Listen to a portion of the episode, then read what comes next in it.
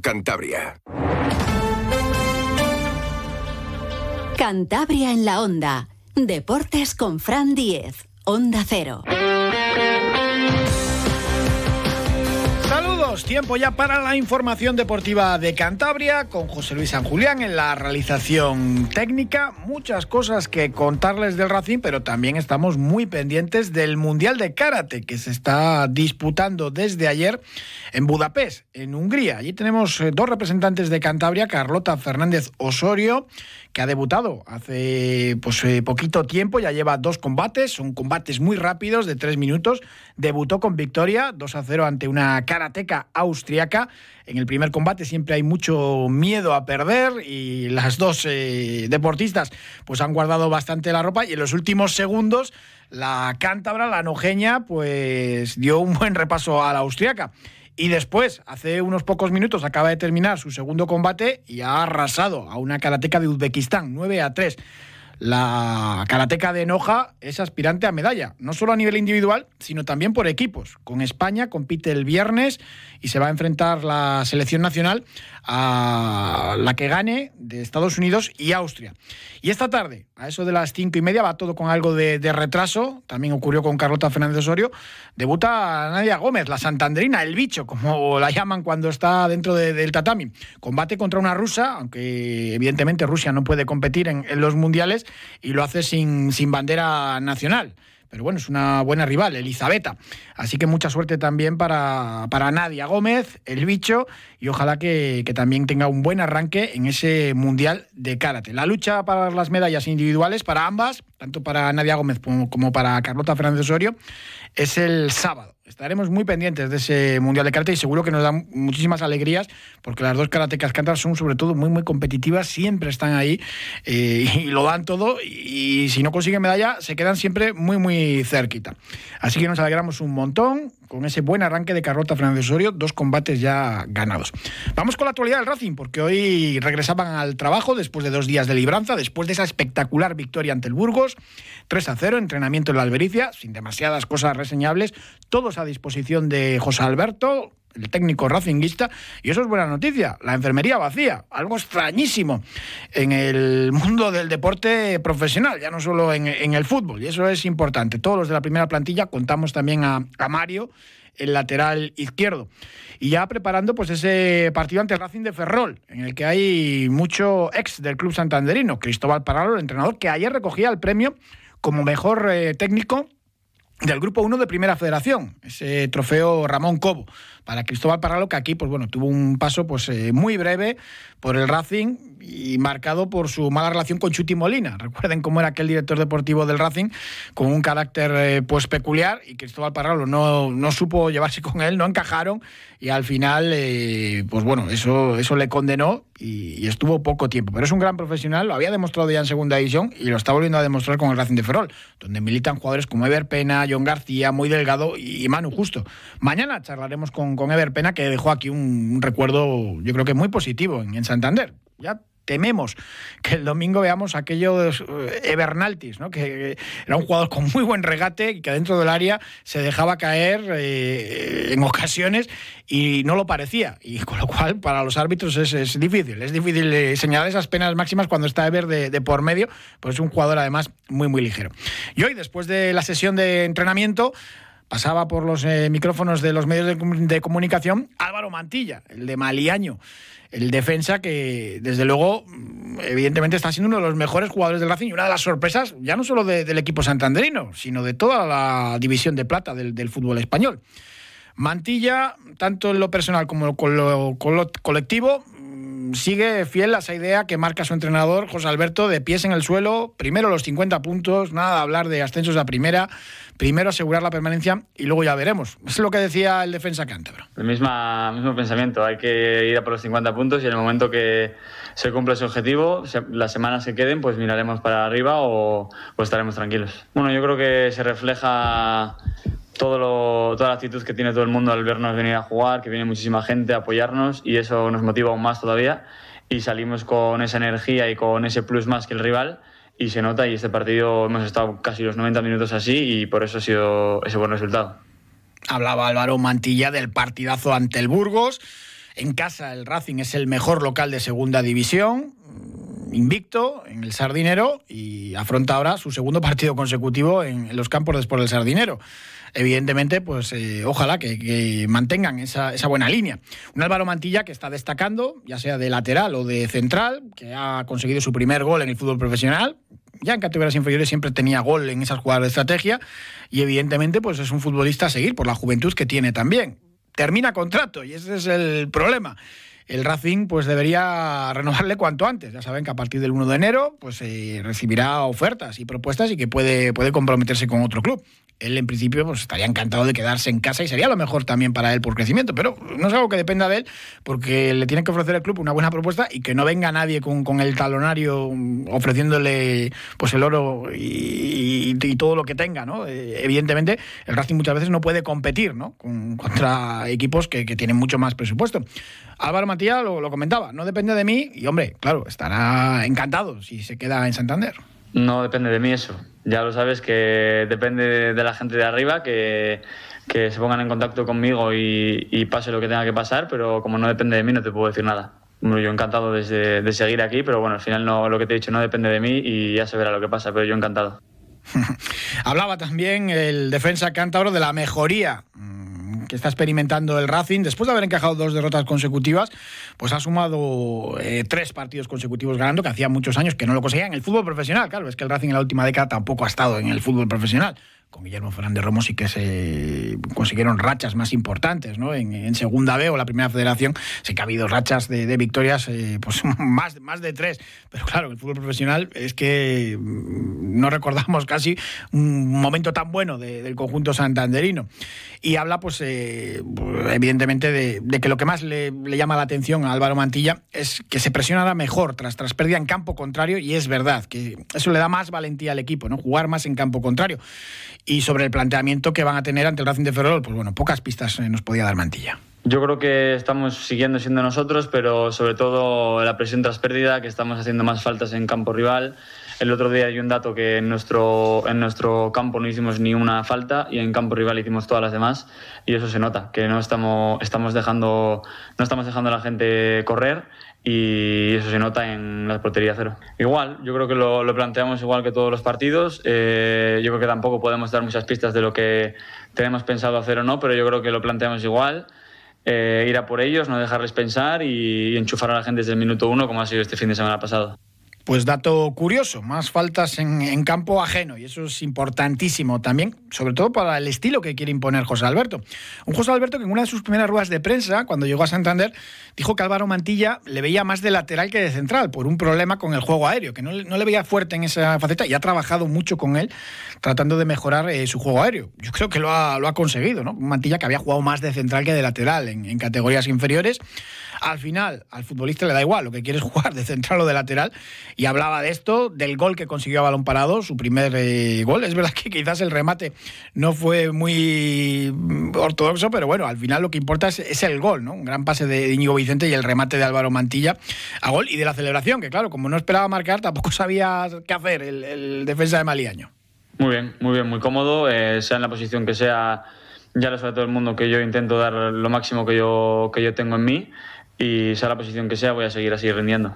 Bueno, es, eh, teníamos, tenemos muchas jugadas de balón parado y esa fue jugar en corto y cada uno tiene su ocupación en el área y a mí me tocaba esa ocupación, el balón lo puso Iñigo Vicente ahí, yo lo rematé y, fue gol, pero vamos, que, que si era una asignatura pendiente que teníamos y teníamos la, voz, la mosca detrás de la oreja y al final lo hemos hecho ya por fin. No sabía ni qué hacer, no estoy acostumbrado a meter estos goles, así que no sabía qué hacer y bueno, lo que salió.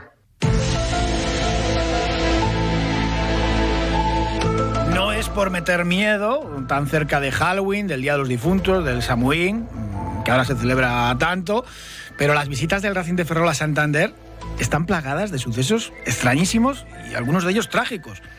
No sé si esos enfrentamientos Racing-Racing crean alguna brecha espaciotemporal y no solamente para el que pone los nombres de los equipos en la quiniela, que también ha causado problemas esta temporada. Es algo extraño, dos equipos que comparten nombre anglófono en la misma categoría aunque el auténtico en España siempre decimos que es el nuestro. Eh, evidentemente el Racing de Santander nació antes que, el Racing de Ferrol. El original, el de París, que además se inició como club eh, de atletismo y ahora el famoso es el de rugby.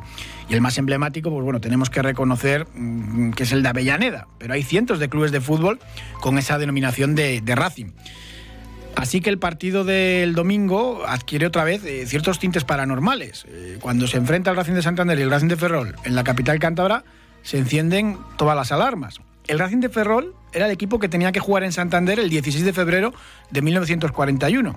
Un día antes la ciudad fue pasto de las llamas y quedó devastada, aunque solamente hubo una víctima mortal, un bombero, que era de fuera, que había venido a ayudar y que además se supo que había fallecido tiempo después. Por supuesto, el encuentro entre ambos eh, equipos eh, se aplazó, no era para menos porque pues, ardieron más de 400 edificios, 2.000 viviendas y un daño material y económico y moral brutal para, para Santander. Y eso fue la visita de, del Racing de Ferrol. Eh, desde entonces siempre ha estado asociado cuando viene a jugar ante el Racing de Santander, pues con aquello. Pero es que no ha sido el único suceso de este tipo eh, que ha padecido el Racing de Santander cuando ha recibido la visita de los gallegos. El 8 de diciembre de 1946 se derrumbó una balaustrada de ladrillos en los viejos campos de sport y varios aficionados se precipitaron al suelo y hubo unos cuantos heridos, aunque la mayoría salieron ilesos y no hubo nadie de gravedad. Pero sí ocurría en otro partido el Racing de Santander y el Racing de Ferrol. Y evidentemente, pues eh, no ha sido tampoco el único suceso extraño, porque hay otro todavía eh, más grave. Pocos años después, el 4 de septiembre de 1949. Muchos aficionados se lo habrán escuchado a sus padres o a sus abuelos, porque fue increíble que no muriera nadie.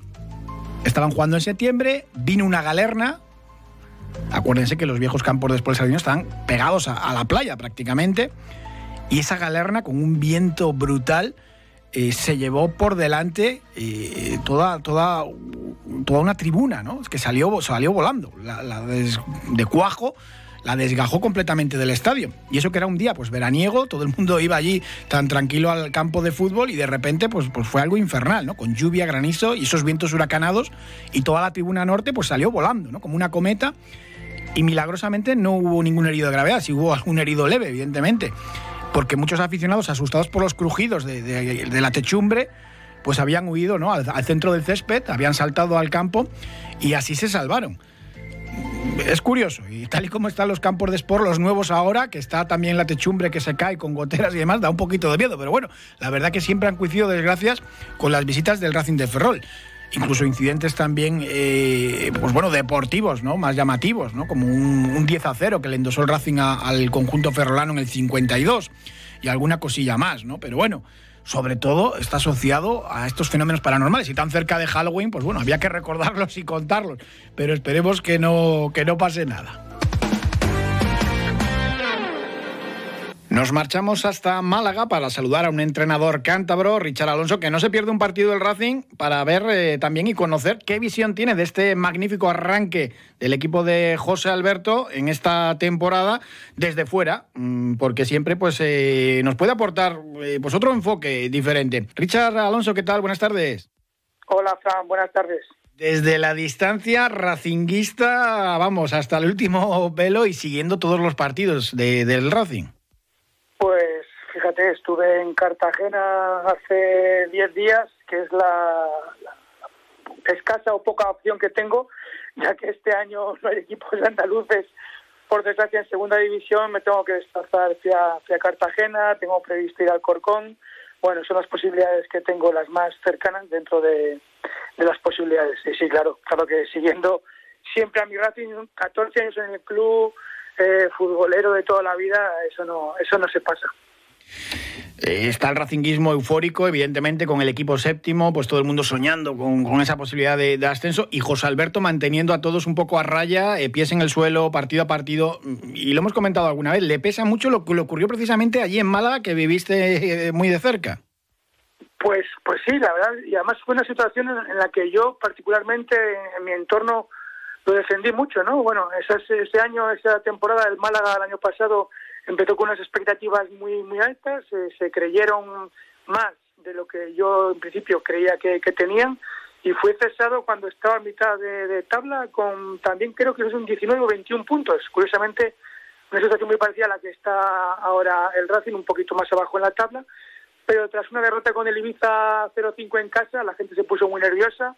Posteriormente los, los eh, la gente del club reconoció que se equivocaron al echarlo y no supieron mantener la calma y, fue cesado. Así que es normal que ahora, ya no solo por esa experiencia que, que vivió aquí en Málaga, ¿no? Yo creo que los entrenadores tendemos siempre a, atender eh, los pies en el suelo, a calmar, a evitar un poco la euforia para que el equipo no se descentre y siga enfocado en, el día a día, que es lo que de momento está dando fruto. Y creo que hace bien, ¿no? Creo que, que hay que centrarse, ya te digo, en el trabajo diario, que, que nada les, les saque del foco eh, que vayan paso a paso y bueno eh, se vayan consiguiendo los objetivos.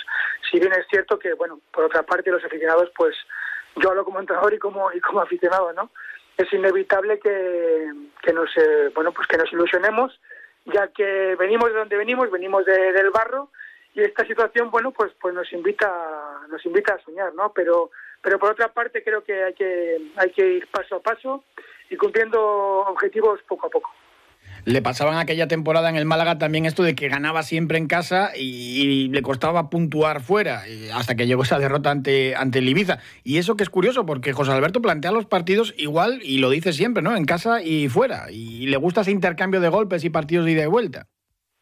Bueno, yo ahí probablemente sea el único pero o pega que, que, yo pondría al actual Racino. Bien, es cierto que hemos jugado en Butarque, en Cornellá, hemos jugado en campos complicados en, pues, eh, con, el, con el Elche, eh, con los equipos de arriba, ¿no?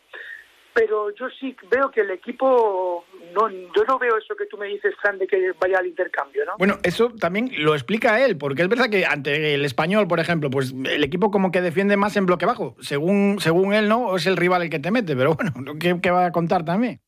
Bien, bien. Ya no sé si es planteamiento inicial del propio José Alberto o, de que el equipo rival te, te, somete. Lo que sí es cierto que en esos partidos fuera de casa hemos visto un Racing pues un poquito más timorato, ¿no? Concediendo mucho terreno, incluso protagonismo en el juego. Y, yo creo que eso es lo que, bueno, pues eh, el único, insisto, pero, pero por poner alguna cosita que, a mí no, no me ha gustado, ¿no? Creo que tendríamos que ser un poquito más valientes en el planteamiento o en cuanto a tomar un poquito, un poquito más de iniciativa. No, no creo que haya equipos en esta categoría eh, que te vayan a pasar por encima en, ningún sentido. Pero bueno, insisto que han sido tres, cuatro partidos en los campos justamente de los equipos de, de arriba y tampoco creo que haya absolutamente nada, nada que reprochar ni al equipo ni, ni a José Alberto. Justo estuviste en el Cartagonova donde se rompió la racha y se consiguió una victoria importante pese al, al mal arranque, ¿no? Con ese gol en contra que recibió el equipo. Pues sí, es que son, son comienzos de partido un poco, no sé, pues dubitativos, con, con, con yo no veo las intenciones claras del equipo desde el minuto uno, eh, entiendo que, es jugar fuera de casa y que en esta categoría insisto que somos todos indios y, y aquí cualquier tonto te hace, te hace un reloj. Pero bueno, el partido fue un poco loco, ¿no? Bien es cierto que merecimos la victoria, pero, pero sí es verdad que tuvo alternancia y bueno, hubo momentos en los que también hubo dudas en cuanto a, al resultado. Entonces, bueno, pues suerte que al final eh, conseguimos ese, ese 2-3 con, bueno, pues con, un peque que está viviendo un momento muy dulce y que está marcando diferencias. Cosas positivas de este Racing, mencionas a Peque esa línea de, de medias puntas con Íñigo Vicente, con Andrés Martín, pues, eh, pues claro, eh, en cuanto combina y el equipo, la verdad que, que pocos equipos de segunda división son capaces de hacerlo, ¿no? Y, desbordan a, cualquier defensa. Pues positivo te diría, Frank, que casi todo, la verdad que casi todo un mantilla espectacular, la vuelta de Dani, que creo que es uno de los mejores laterales de, la categoría, eh, Rubén Alves, eh, con... Bueno, a mí, particularmente en todas las líneas, el equipo me está sorprendiendo muy gratamente y luego además es que tiene repuesto en todas las posiciones, ¿no? Quitando yo creo un poco Saúl en banda izquierda, el resto de posiciones las podemos prácticamente doblar, ¿no? Con Íñigo Aldasoro, eh, pues con Morante, con Grenier, que también creo que marca muchas diferencias. Una línea de tres cuartos de campo espectacular en la que, bueno, antes comentábamos un poquito, ¿no? Sorprende la, poca presencia de, de, Pombo, pero también es entendible que es difícil que, que entre, ya que los que están ahora mismo, Íñigo Vicente, Peque, el mismo eh, Andrés, están espectacular. Incluso te diría que hasta en punta con Arana y, y, bueno, y este... Caín. Y, Caín que a mí es un jugador que me encanta y creo que aporta muchísimo. El mismo Sangali, el Lago Junior, prácticamente hemos hecho un repaso a toda la plantilla. Todos han tenido minutos eh, más o menos, y, pero todos han aportado un gran nivel. Entonces, lo positivo, para mí, te diría que nada negativo y, casi todo positivo. Vamos a ver si mantenemos esa línea, ¿no? Pombo esa lesión en pretemporada, mm, un jugador de, su físico, pues yo creo que, le cuesta más entrar, pero bueno, todavía puede aportar. Mencionabas al Lago Junior, hizo un, gran final de temporada allí en Málaga eh, la campaña pasada. Esperábamos mucho más de él, ¿no? Sí, yo también lo espero. Es un jugador diferente, en este caso Andrés, un, un jugador un poco más de desborde, ¿no? Más, más vertical. Eh, yo tengo esperanzas en él. Es verdad que aquí también en Málaga pasó altibajos, tuvo un par de lesiones que, que le impidieron rendir a, buen nivel o, vamos, con, con, cierta regularidad. Pero yo es un jugador que creo que aporta. he oído hablar de él, no te voy a decir que le conozca, pero, pero sí tengo buena referencia en el sentido de que es un tío que, que hace grupo, que, que aporta, que es un tío maduro, que, que ayuda a los jóvenes. Y creo que en ese sentido ha hecho, vamos, ha hecho, ha, encajado bien en el vestuario, ¿no? Y luego lo que, lo que comenté lo que comentábamos de Pombo. Yo te digo que pienso que es difícil entrar en, dinámica de equipo, pero, pero es verdad que llama un poco la atención que no, que no tengan nada de presencia. Es verdad, todavía quedan jugadores que tuviste en la base del Racing. con Saúl en redes sociales muchas veces hay como, como debate. es verdad que en esta categoría, si eres un lateral izquierdo muy ofensivo eh, y no te ayuda el, medio centro, pues puedes sufrir en defensa, que no es la especialidad de Saúl, pero está cumpliendo, eh, yo creo que, a muy buen nivel. Parto de la base de, para que todo el mundo sepa, no soy objetivo, porque bueno, le tuve en juveniles en el Racing B, le he tenido eh, cinco años, entonces no, no soy objetivo. Lo que sí te puedo decir es que los números están ahí y bueno, pues eh, un, jugador que ha estado en el Depor, en el Sporting, en el Alavés, eh, que en el Racing lleva dos años, que ha jugado prácticamente todo, casi todo, menos la, primera etapa cuando llegó, eh, creo que poco más hay que decir de él. ¿no? Yo estoy encantado con su rendimiento. No es malo, por otra parte, que tenga competencia, que en algún momento determinado pueda verse eh, pues amenazado, ¿no? Y que eso incida en su en su mejor rendimiento. Pero yo mm, particularmente, bueno, pues yo creo que como todos los jugadores, ¿no? Todos tienen sus altos, sus bajos, sus puntos débiles, pero yo creo que no hay nada que decir en cuanto a Saúl. Ves muchos partidos de la categoría, aquí claro, la gente pues hace sus cábalas. Eh, tenemos equipo para, para playoff, eh, todo el mundo sueña ¿no? con, ese ascenso a primera. Es eh, muy pronto, hay que ir poco a poco, pero, pero ¿cómo ves esa opción? ¿Es, ¿Es real? Yo entiendo, vamos, entiendo. Mi opinión es que sí, mi opinión es que sí, pero tampoco quiero abandonar el discurso un poco, ¿no? Como, como oficialista, ¿no? El tópico de, de partido a partido, porque creo que es la realidad y creo que es lo que realmente hace bien a un grupo y a un equipo, ¿no? No salirse de ese cauce, no pensar en pajaritos y no irse por las ramas. Creo que, el día a día es lo que determina el, futuro del, lo que va a determinar el futuro del, equipo. Pero visto lo visto, creo que no tenemos nada que habrá mejores plantillas, pero yo no sé si mejores equipos. Y yo creo que el equipo da, da muy buenas sensaciones, creo que hace un buen fútbol, creo que vamos, todo, se da todo para, para que nos ilusionemos. Luego ya sabemos cómo es el deporte y cómo es el fútbol.